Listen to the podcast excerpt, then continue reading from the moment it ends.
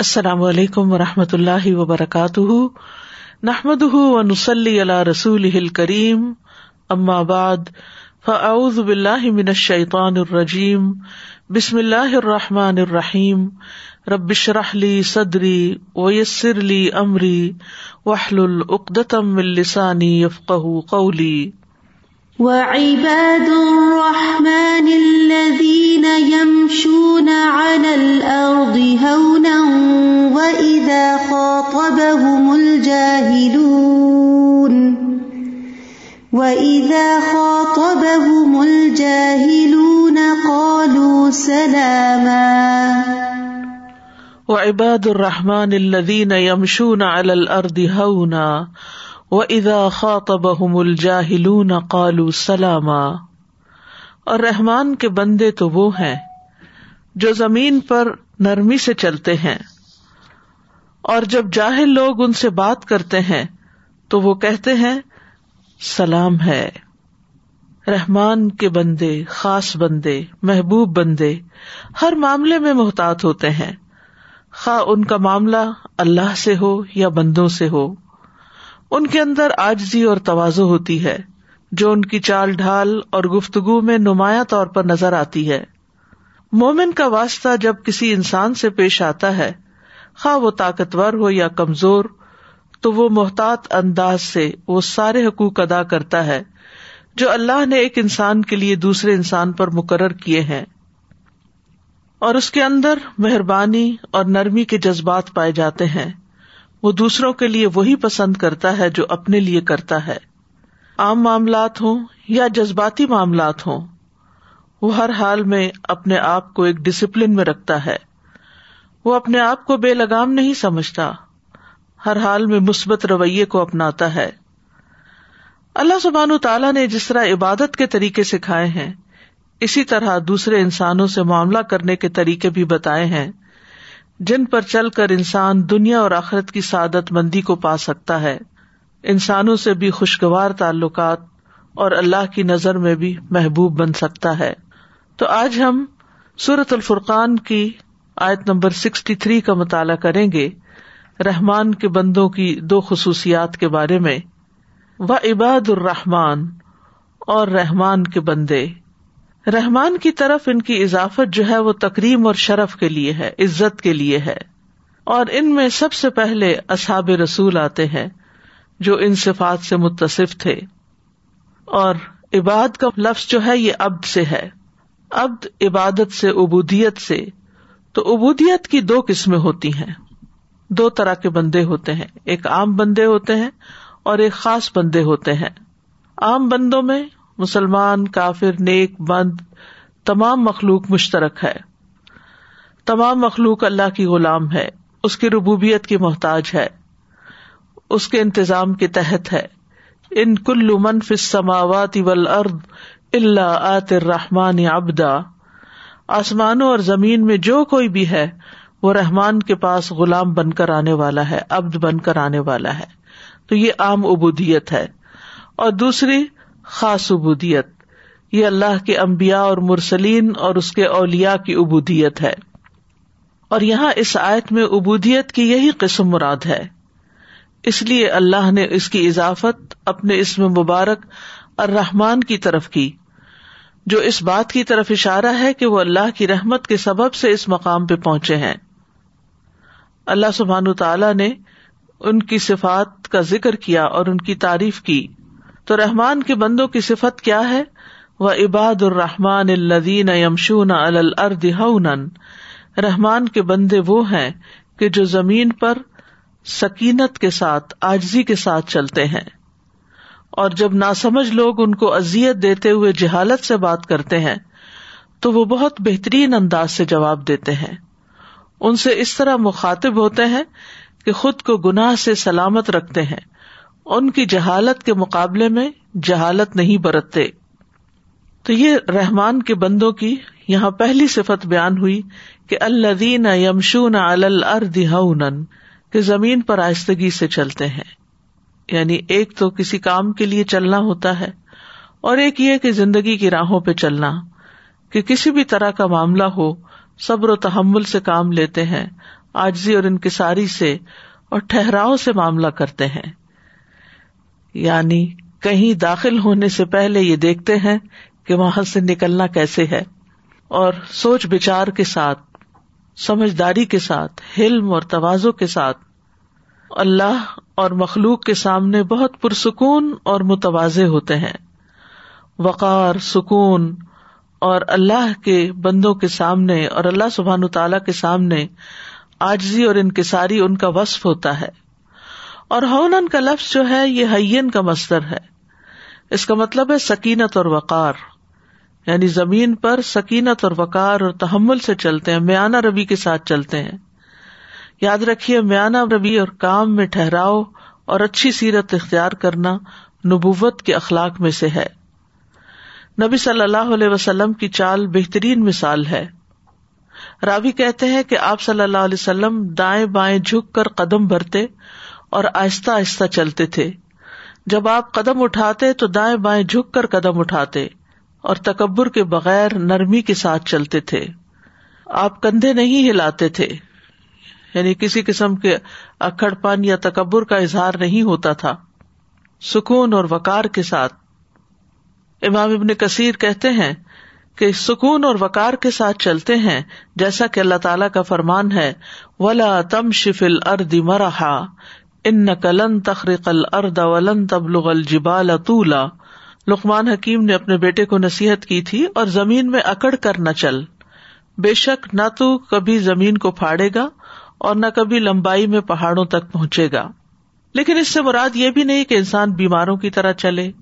تسن اور ریاکاری کے ساتھ مریضوں کی طرح چلتے ہوئے اپنی آجزی کا اظہار کرے۔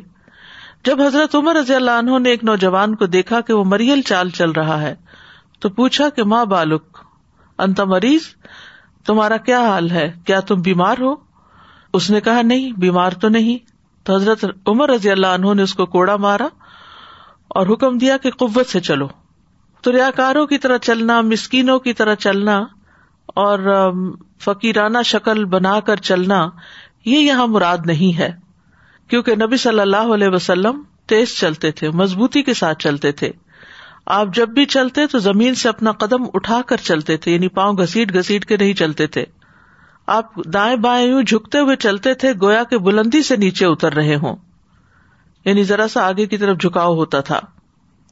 تو یہ لوگ جو رحمان کے خاص بندے ہیں، ان کے اندر اکڑ، فخر، تکبر، غرور نہیں ہوتا، بلکہ نرمی، سکینت اور توازو ہوتا ہے۔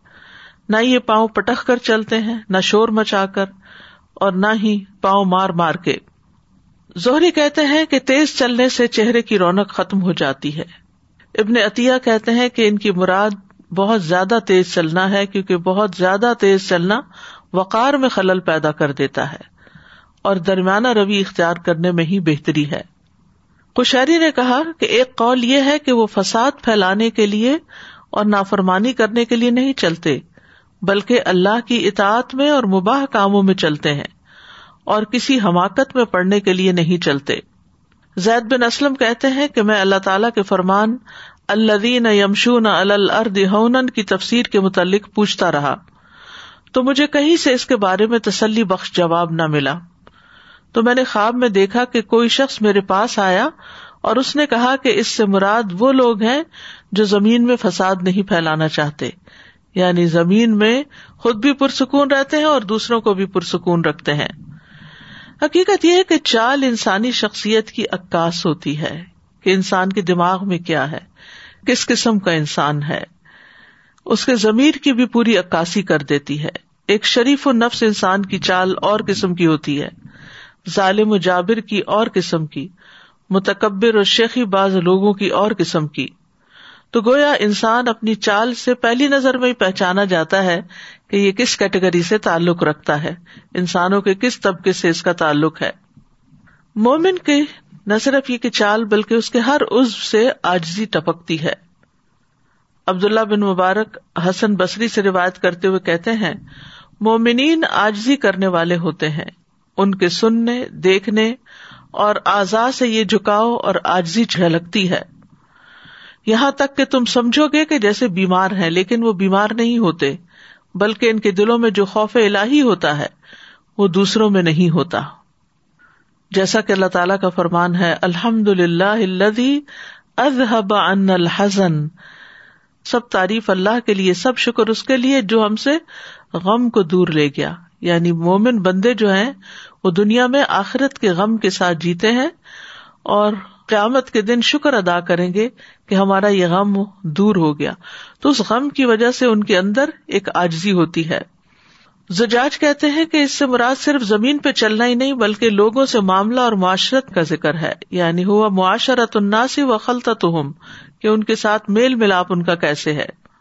چال کے بعد جو اہم چیز نوٹسبل ہوتی ہے، وہ انسان کی گفتگو ہوتی ہے۔ وہ اضاخا بحم الجاہل نہ کالو سلامہ اور جب جاہل ان سے بات کرتے ہیں، معاملہ کرتے ہیں تو وہ سلام کہہ دیتے ہیں۔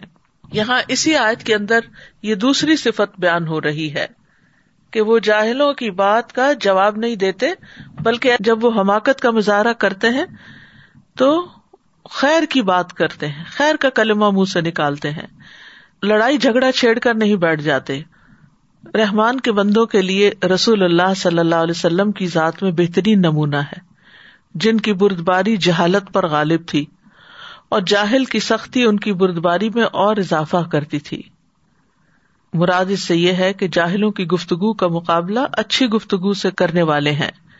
یعنی جب ان کے ساتھ جاہل لوگ حماقت اور بے ادبی کے ساتھ گفتگو کرتے ہیں روڈنس دکھاتے ہیں، تو وہ اس کا مقابلہ ویسی گفتگو کے ساتھ نہیں کرتے، بلکہ وہ اچھی بات کے ساتھ ان کا مقابلہ کرتے ہیں۔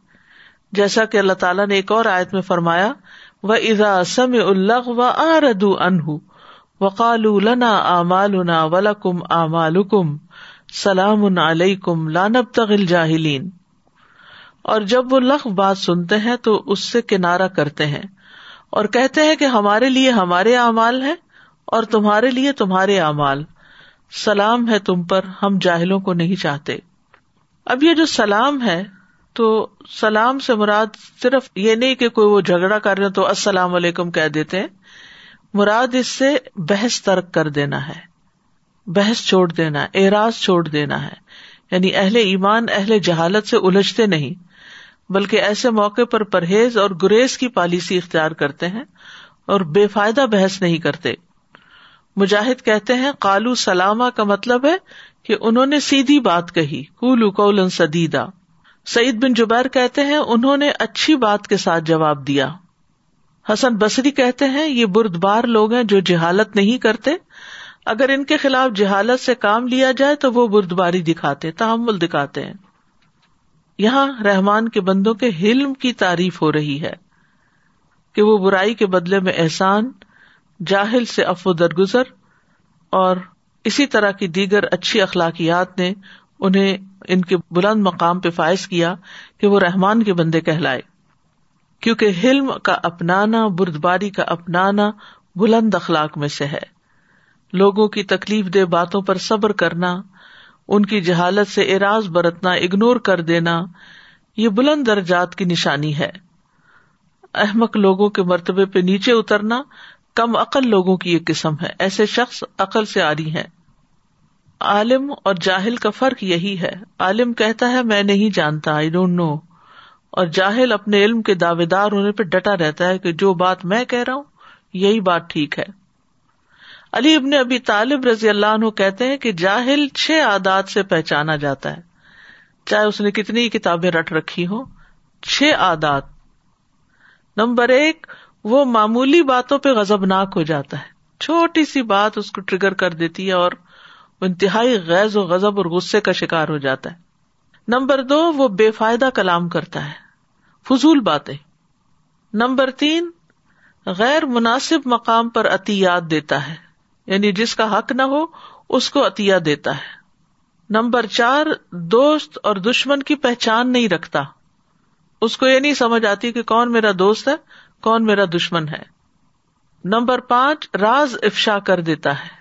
یعنی اگر آپ اس کو کوئی بات بتائیں اور اس سے کہیں کہ یہ کسی سے نہیں کرنی، تو اس کو سمجھ نہیں آتی، وہ سارے راز کھول دیتا ہے۔ نمبر چھ، ہر کسی پہ بھروسہ کر لیتا ہے۔ یہ آپ دیکھیں کہ یہ حضرت علی بن نبی طالب رضی اللہ تعالیٰ عنہ ماشاء اللہ کتنی گہرائی کے ساتھ انہوں نے انسانی نفسیات کا جائزہ لیا۔ اور جاہلوں کی چھ عادتیں یہاں پر بیان کر لی اس میں ہم سب کو آئینہ دیکھنا چاہیے کہ کہیں اس میں سے کوئی چیز ہمارے اندر تو نہیں، کیونکہ ہم دوسروں میں تو جلدی دیکھ لیں گے، لیکن اپنے اندر تو کہیں ایسی کوئی چیز نہیں۔ رحمان کے بندوں کا جاہلوں کے ساتھ کیا اخلاق ہوتا ہے؟ ابراہیم علیہ السلام کی مثال ہے۔ جب ان کے والد نے ابراہیم علیہ السلام سے کہا کالا اراغب انتا انالحتی یا ابراہیم؟ لم تنت ہی لرجمن کا واجرنی ملیا کالا سلام علیک سستخ فر اللہ کا ربی ان کا نبی حفیہ اس نے کہا، کیا تو میرے معبودوں سے بے رغبتی کرنے والا ہے ابراہیم؟ یقیناً اگر تو باز نہ آیا، تو میں ضرور ہی تجھے سنسار کر دوں گا۔ اور مجھے چھوڑ دو، اس حال میں کہ تو صحیح سالم ہے۔ ابراہیم کا جواب دیکھیے، علیہ السلام۔ کہا، تجھ پر سلام ہو۔ میں اپنے رب سے تیرے لیے ضرور بخش کی دعا کروں گا۔ بے شک وہ ہمیشہ سے مجھ پر بہت مہربان ہے۔ باپ کا رویہ دیکھیے اور بیٹے کا رویہ دیکھیے۔ تو خلیل علیہ السلام نے یعنی ابراہیم علیہ السلام نے جو خلیل اللہ تھے، وہ جواب دیا جو رحمان کے بندے جاہلوں سے بات کرتے ہوئے دیتے انہوں نے گالی نہیں دی، انہوں نے غصہ نہیں دکھایا، وہ جذبات میں نہیں آئے، بلکہ صبر کیا اور ایسی بات کے ساتھ باپ کا سامنا نہیں کیا جسے وہ ناپسند کرتا ہو۔ انہوں نے واقعی کہا، سلام علیک۔ اسی طرح برائی کا جواب برائی سے نہیں دینا چاہیے، بلکہ معاف کر دینا چاہیے، درگزر کرنا چاہیے۔ عبداللہ ابن امر بن آس کہتے ہیں کہ تورات میں رسول اللہ صلی اللہ علیہ وسلم کو ان صفات کے ساتھ متصف کیا گیا۔ اے نبی، بے شک ہم نے آپ کو گواہی دینے والا، بشارت دینے والا ان پڑھوں کی حفاظت کرنے والا بنا کر بھیجا ہے۔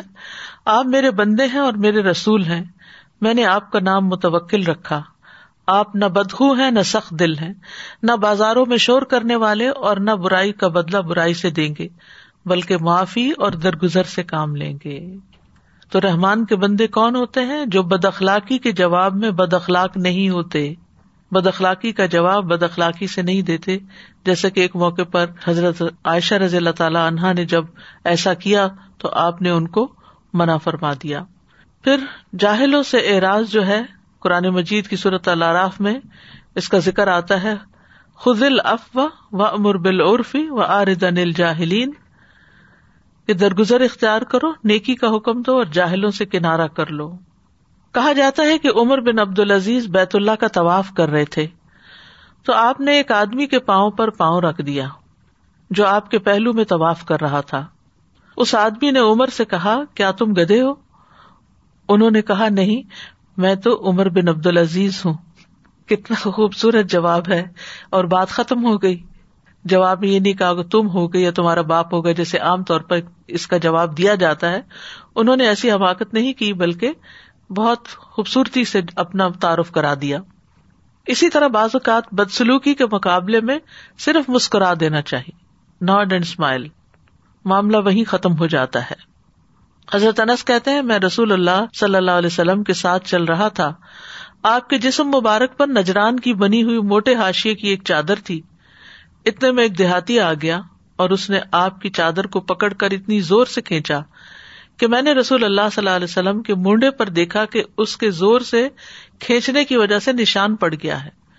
پھر اس نے کہا، اے محمد، جو اللہ کا مال آپ کے پاس ہے، مجھے اس میں سے دیے جانے کا حکم دیجیے تو رسول اللہ صلی اللہ علیہ وسلم اس کی طرف متوجہ ہوئے اور مسکرائے اور آپ نے اسے دینے کا حکم دیا۔ تو آپ سوچیے کہ کس طرح اس شخص کی جہالت اور اکڑ پن کا جواب آپ نے اتنی محبت کے ساتھ دیا۔ و عباد الرحمان الدین یمشون الرد ہن عباد الرحمان زمین پر توازو کے ساتھ چلتے ہیں۔ یہاں پر آجزی اور زمین کو صاف ذکر کیا گیا ہے۔ اس بات کی یاد دہانی کے لیے کہ انسان مٹی سے پیدا ہوا ہے۔ اس کو اپنی اصل کو یاد رکھنا چاہیے۔ اگر وہ اپنی اصل کو یاد رکھے کہ مٹی تو پاؤں میں روندی جاتی ہے، تو وہ کبھی بھی تکبر نہ کرے۔ مٹی سے ہی پیدا ہوا۔ اور مٹی میں ہی اس کو واپس مل جانا ہے۔ منہا خلق نا کم وفی ہا نعید کم و منہا نخر جکم تارتن اخرا۔ اسی سے ہم نے تمہیں پیدا کیا، اسی میں ہم لوٹائیں گے اور اسی سے تمہیں ایک بار اور نکالیں گے۔ مٹی سے اپنی تخلیق کیے جانے کو انسان کو کبھی بھی نہیں بھولنا چاہیے۔ تو یہاں بنیادی طور پر توازو کا حکم دیا جا رہا ہے۔ توازو میں انسان اپنی قدر کو کم کر لیتا ہے یعنی جو اس کا اصل مقام ہوتا ہے، اس سے نیچے آ جاتا ہے۔ یعنی مسلمان اپنے بھائی کے لیے اپنے مرتبے کو گرانے کا اظہار کرتا ہے۔ اور ایک کال یہ بھی ہے کہ جو فضیلت میں انسان سے بڑھ کر ہو، اس کی تعظیم کرنا۔ تو انسان جب اپنے سے بڑے کی عزت کرتا ہے اور اپنے سے کم درجے والے پر شفقت کرتا ہے، یہی دراصل توازو ہے۔ مخلوق کے سامنے بازو جھکا دینا۔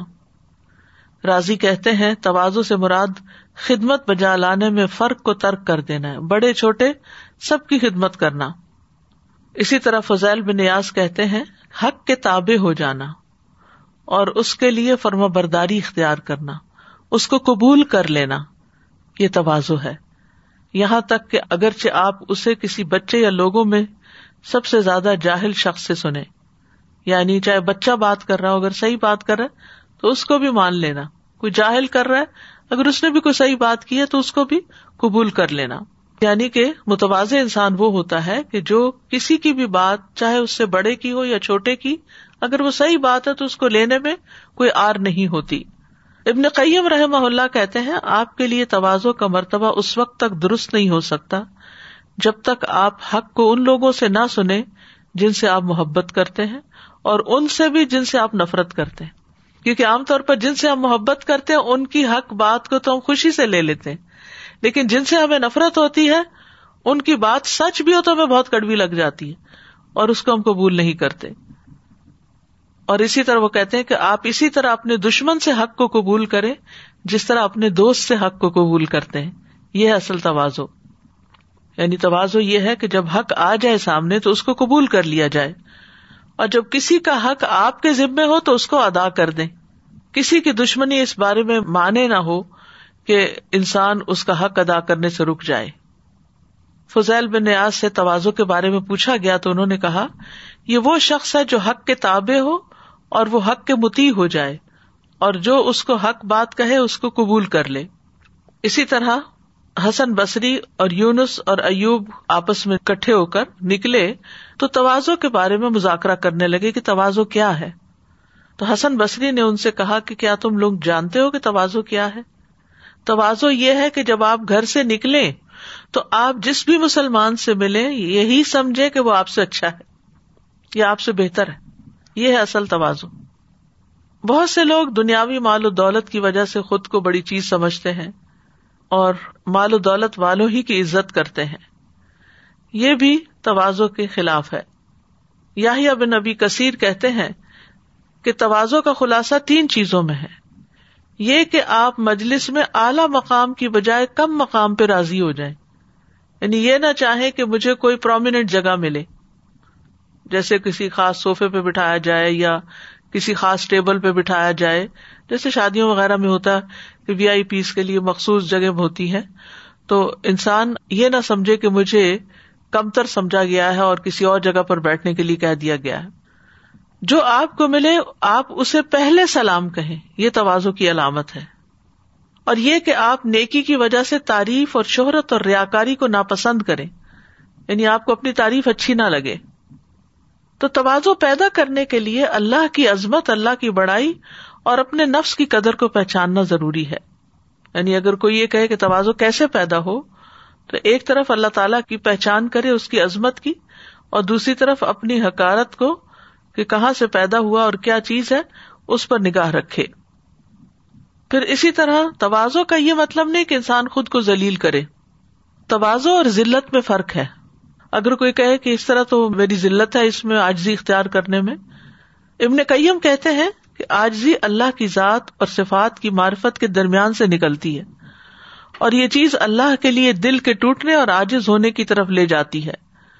اور اللہ کے بندوں کے لیے پہلو کو جھکانے کی طرف لے جاتی ہے اور انسان سمجھتا ہے کہ ان بندوں کا ہی حق ہے اور میرا کوئی حق نہیں، جبکہ ذلت گٹیا پن ہے اور اپنے نفس کو اس کی خواہشات میں لگا دینا ہے اور اس کو ایسے کاموں میں خرچ کرنا ہے جس سے اس کا مرتبہ گر جائے اور اس کو خواہشات میں ذلیل کرنا ہے اور اللہ آجزی کو پسند کرتا ہے، ذلت کو ناپسند کرتا ہے۔ آجزی اور توازو ہمارے دین میں بہت اہمیت کی حامل ہے نبی صلی اللہ علیہ وسلم کی صفت تھی فبیما رحمت من اللہ تلحم بس اللہ کی طرف سے بڑی رحمت ہے کہ آپ ان کے لیے نرم ہے یعنی آپ کے اخلاق کی تعریف کی گئی۔ آپ کو حکم دیا گیا، وقف جناح کلمن تبا کا من اور ایمان لانے والوں میں سے جو آپ کی اتباع کرے ان سے توازو سے پیش آئے والدین کے لیے توازو اختیار کی جائے۔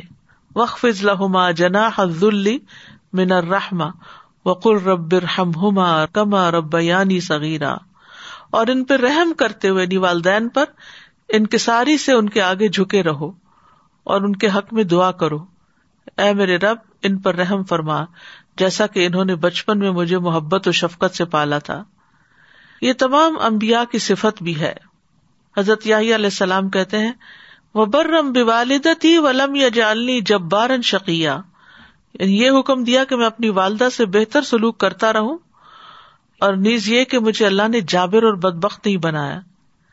عیسی علیہ السلام کے بارے میں آتا ہے، رسول اللہ صلی اللہ علیہ وسلم نے فرمایا، جو عیسی علیہ السلام کی توازو دیکھ کر خوش ہونا چاہتا ہے، وہ ابو ذر کو دیکھ لے۔ ابو ذر رضی اللہ عنہ کو۔ اللہ سبحان تعالیٰ نے نبیوں میں آجزی پیدا کرنے کے لیے ان کو بکریاں چرانے کا حکم دیا۔ تمام امبیا بکریاں چراتے تھے۔ حدیث میں آتا ہے، اللہ نے کوئی ایسا نبی نہیں بھیجا جس نے بکریاں نہ چرائی ہوں۔ اس پر صحابہ نے آپ سے پوچھا، آپ نے بھی چرائی ہیں؟ آپ نے فرمایا ہاں کبھی میں بھی مکہ والوں کی بکریاں چند قرات کی تنخواہ پہ چرایا کرتا تھا۔ موسا علیہ السلام کو بھیجا گیا اور وہ بکریاں چرایا کرتے تھے۔ داؤد علیہ السلام جو بعد میں بادشاہ بنے، وہ بھی بکریاں چراتے تھے۔ آپ نے فرمایا اور میں بھی مقام اجیاد میں بکریاں چرایا کرتا تھا۔ اسی طرح تمام لوگوں کو یہ حکم دیا گیا ہے کہ آجزی اختیار کرے یہاں تک کہ کوئی کسی پر فخر نہ کرے اور نہ ہی کوئی کسی پر زیادتی کرے۔ یہ صحیح مسلم کی حدیث ہے۔ کامل ایمان والوں کی یہی صفت ہے۔ المؤمنین کہ اپنے مسلمان بھائیوں کے لیے توازو اختیار کرتے ہیں۔ حدیث میں مومن کی آجزی کی مثال دی گئی۔ مومن آسان اور نرم ہوتے ہیں۔ اس مانوس اونٹ کی طرح کہ اگر اس کو اپنے پیچھے چلایا جائے، تو وہ متی ہو کر چلا آتا ہے۔ اگر اس کو پیچھے سے ہانکا جائے، تو وہ آگے ہانکا جاتا ہے۔ اگر تم اس کو چٹان پہ بھی بٹھاؤ، تو بیٹھ جاتا ہے۔ یعنی آپ دیکھیے کہ اونٹ کتنا اونچا، لمبا جانور انسان کے قد سے اونچا اور انسان سے مضبوط تر، لیکن انسان اس کو اپنے قابو میں کر لیتا ہے، اس کو بٹھاتا ہے تو وہ مان جاتا ہے، اس کی بات بیٹھ جاتا ہے۔ تو اس سے مومن کی مثال دی گئی۔ معاذ بن جبل کہتے ہیں، بندہ اس وقت تک ایمان کی چوٹی تک نہیں پہنچ سکتا، جب تک انکساری سے بلند مرتبے سے زیادہ عزیز نہ ہو جائے۔ اور دنیا کا تھوڑا ساز و سامان اسے زیادہ سے محبوب نہ ہو جائے۔ اور جن لوگوں سے محبت اور نفرت کرتا ہے، وہ ان سے حق کے مطابق ہی محبت اور نفرت کرے۔ یعنی جتنا حق ہو، اتنی ہی محبت ہو، اتنی ہی نفرت ہو۔ اور لوگوں کے لیے اس طرح فیصلہ کرے جس طرح وہ اپنی ذات اور اپنے گھر والوں کے لیے کرتا ہے۔ اللہ کے محبوب بندے ہیں وہ جن کے اندر نرمی اور شفقت ہو۔ افضل انسان وہ ہے جو بلند مرتبہ ہوتے ہوئے بھی آجزی اور انکساری کرے اور باوجود قدرت کے زہد اختیار کرے اور اپنی قوم کے خلاف مدد کرنا چھوڑ دے۔ تواد و صاحب علم اور صاحب فضل لوگوں کا اخلاق ہوتا ہے۔ علم والے متوازے ہوتے ہیں اور صاحب اخلاق ہوتے ہیں اور یہ ان کے علم والا ہونے کی پہچان ہوتی ہے۔ اور ایسے لوگ اللہ کے نزدیک بہت قابل قدر ہوتے ہیں۔ سلف صالحین کی توازو کی چند مثالیں ہیں۔ خیسما کہتے ہیں کہ حارث بن قیس جوفی ہیں جو کہ عبداللہ رضی اللہ عنہ کے اصحاب میں سے ہیں اور سب لوگ ان سے بہت خوش تھے تو وہ ایک یا دو آدمیوں کے پاس بیٹھ کر انہیں احادیث اور علم بیان کرتے۔ پھر جب زیادہ ہو جاتے تو کھڑے ہو جاتے اور انہیں چھوڑ دیتے۔ یعنی کراؤڈ بڑا ہوتا تو وہ اٹھ جاتے۔ عامش ابراہیم سے روایت کرتے اور وہ الکما سے روایت کرتے کہ جب عبداللہ بن مسعد فوت ہوئے اور الکما عبداللہ بن مسعد کے بڑے شاگردوں میں سے سب سے بڑے تھے، تو ان سے کہا گیا، آپ اس مجلس تدریس پر بیٹھ جائیں اور لوگوں کو سنت سکھائیں۔ تو انہوں نے کہا، کیا تم چاہتے ہو کہ میری ایڑیوں کو روندا جائے؟ یعنی لوگ میرے پیچھے پیچھے چلے اور میں سردار بن کر آگے آگے چلوں؟ نہیں، ایسا نہیں ہو سکتا۔ کہنے کا مطلب کیا تھا کہ میں عبداللہ بن مسعد کے مقام پر اپنے آپ کو نہیں پاتا، اس لیے میں اس مسنت پر نہیں سکھاؤں گا۔ اس کا یہ مطلب نہیں کہ القما نے سکھایا نہیں تھا القما کی بہت سی روایات ہیں، لیکن یہ کہ یہ لوگ شہرت کو اور لوگوں کے بہت اپریسیشن کو پسند نہیں کرتے تھے۔ اپنے سے زیادہ علم والوں کے سامنے توازو اختیار کرنا، علماء کے لیے توازو اختیار کرنے کے بارے میں آتا ہے۔ جب زید بن ثابت اپنی سواری پر آئے اور یہ صحابہ کرام میں کبار علماء میں شامل ہوتے تھے تو ابن عباس کھڑے ہو گئے تاکہ ان کی سواری کی رکاب کو تھام لے۔ ابن عباس عالم کو مرحبا کہہ رہے تھے اور ان کو عزت و احترام اور محبت سے نیچے اتار رہے تھے۔ تو زید رضی اللہ انہوں نے کہا کہ اس عالم کو دیکھو توازو کر یعنی ابن عباس کو عالم کہا۔ پھر کہا، اے اللہ کے رسول کے چچا کے بیٹے، ایسا نہ کریں۔ تو عبداللہ بن عباس رضی اللہ عنہ نے کہا کہ ہمیں اپنے علماء کے ساتھ ایسا ہی کرنے کا حکم دیا گیا ہے۔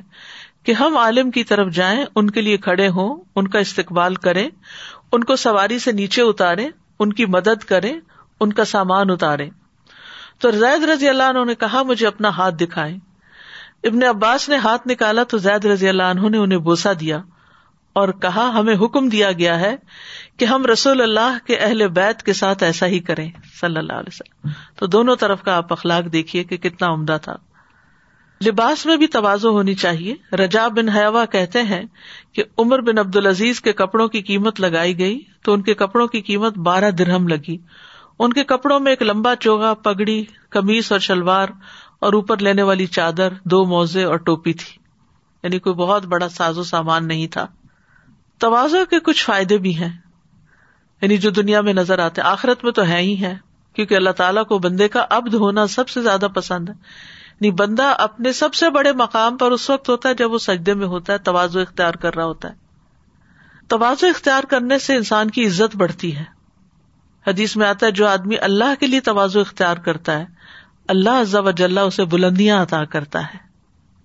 نبی صلی اللہ علیہ وسلم نے فرمایا، اللہ تبارک و تعالیٰ فرماتے ہیں، جو شخص میرے لیے اتنا سا جھکتا ہے، راوی نے زمین کے قریب اپنے ہاتھ کو لے جا کر کہا یعنی اتنا سا، تو میں اسے بلند کر دیتا ہوں۔ راوی نے آسمان کی طرف اپنا ہاتھ اٹھا کر دکھایا۔ یعنی جو اتنا سا بھی جھکتا ہے، اللہ تعالیٰ اس کو اتنا بڑا کر دیتا ہے۔ قرآن مجید میں آتا ہے وہ بشر المخبتین آجزی کرنے والوں کو خوشخبری دے دیجیے ایسے شخص پر آگ حرام ہے، جو قریب رہنے والا نرم اور آسان ہے۔ جنت میں لے جانے والی صفت ہے۔ توازو اختیار کرنے والوں کے لیے آخرت میں بھی نعمتیں ہیں۔ تو توازو کے فائدے کیا ہیں؟ کہ انسان کی قدر و منزلت بلند ہوتی ہے، حق قبول کرنے اور اس پر عمل کی توفیق ہوتی ہے، حقیقی عزت ملتی ہے، اللہ کے یہاں بلند مقام ملتا ہے، بندوں کی محبت ملتی ہے، دین و دنیا کی مسلط حاصل ہوتی ہے، اس سے عداوتیں ختم ہو جاتی ہیں، دشمنیاں ختم ہو جاتی ہیں، محبتیں پیدا ہو جاتی ہیں۔ اور جہاں توازو نہیں ہوتا، ان کے ساری نہیں ہوتی، تو وہاں کیا ہوتا ہے؟ ایسا نہ کرنا۔ یعنی توازو اختیار نہ کرنا، یہ ابلیس کی صفت ہے۔ ابا وسط برا وکان امن الکافرین۔ اس نے انکار کیا اور تکبر کیا اور کافروں میں سے ہو گیا۔ پھر خود کو بڑا سمجھنے کی مذمت ہے۔ نبی صلی اللہ علیہ وسلم کے نزدیک ناپسندیدہ لوگ کون ہیں؟ آپ نے فرمایا، جو زیادہ باتیں کرتے ہیں، بلا سوچے سمجھے اور بلا احتیاط بولتے ہیں اور تکبر کرنے والے ہیں۔ یہ ہلاک کرنے والی صفت ہے۔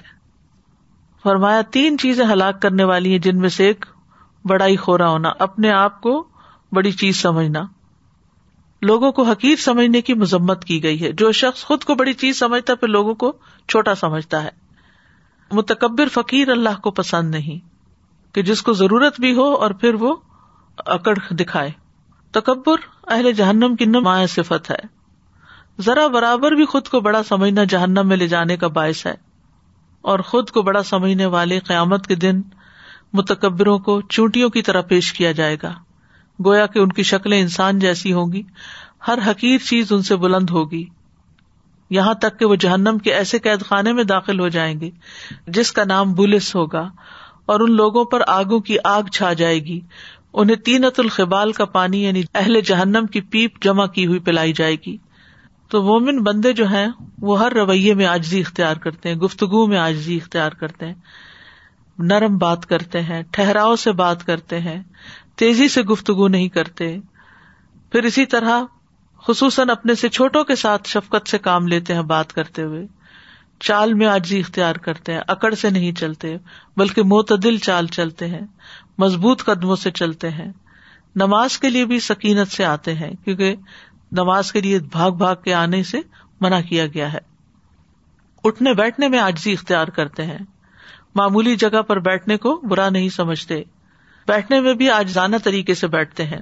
مجلس میں دوسروں کو بھی جگہ دیتے ہیں۔ پھر کھانے پینے میں آجزی اختیار کرتے ہیں۔ تکبر نہیں کرتے۔ کلو وش ربو ولا تصرفو ان لا یحب المصرفین کیونکہ اصراف جو ہے وہ تکبر والوں کا پیشہ ہے۔ فرمایا، کھاؤ اور پیو اور پہنو اور صدقہ کرو، لیکن اصراف نہ کرو اور تکبر نہ کرو۔ جو میسر ہو، وہ کھا لیتے ہیں۔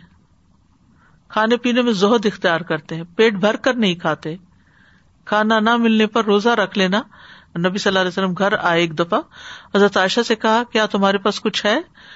تو عرض کرتی ہیں کہ اللہ کے رسول، ہمارے پاس تو کچھ بھی نہیں۔ آپ نے فرمایا تو میں پھر روزہ رکھ لیتا ہوں۔ آپ دیکھیے کہ آج اگر کوئی شوہر گھر میں آئے اور بیوی سے پوچھے کچھ کھانا پکا ہوا ہے اور وہ اگر کہہ دے کہ نہیں، تو پھر آپ دیکھیے کہ کیا ضرورت ہوتی ہے عام طور پر۔ انہیں چیزوں سے گھروں میں لڑائیاں اور فساد پیدا ہو جاتے ہیں۔ پھر کھاتے ہوئے اگر کوئی لکما گر جائے تو اٹھا کے کھانے میں صاف کر کے اور محسوس نہیں کرتے۔ کھانے میں ایب نہیں نکالتے، کھانے میں دوسروں کو بھی شامل کر لیتے ہیں یتیم اور مسکین کو ساتھ بٹھا کر کھلا لیتے ہیں معمولی کھانے کی دعوت کو بھی قبول کر لیتے۔ ہیں ٹیک لگا کے نہیں کھاتے، سونے چاندی کے برتنوں میں نہیں کھاتے۔ پھر لباس میں بھی آجزی اور توازو۔ امبیا علیہ السلام کی بہت سادہ زندگی ہوتی تھی، کوئی برانڈیڈ کلوتھ نہیں پہنتے تھے۔ پھر اسی طرح متکبرانہ لباس نہیں پہننا چاہیے، بہت قیمتی لباس سے بھی اجتناب کرنا چاہیے۔ توازوں کی نیت سے بہت اچھا لباس چھوڑ دینے کا بھی اجر ملتا ہے۔ پھر سواری میں توازو۔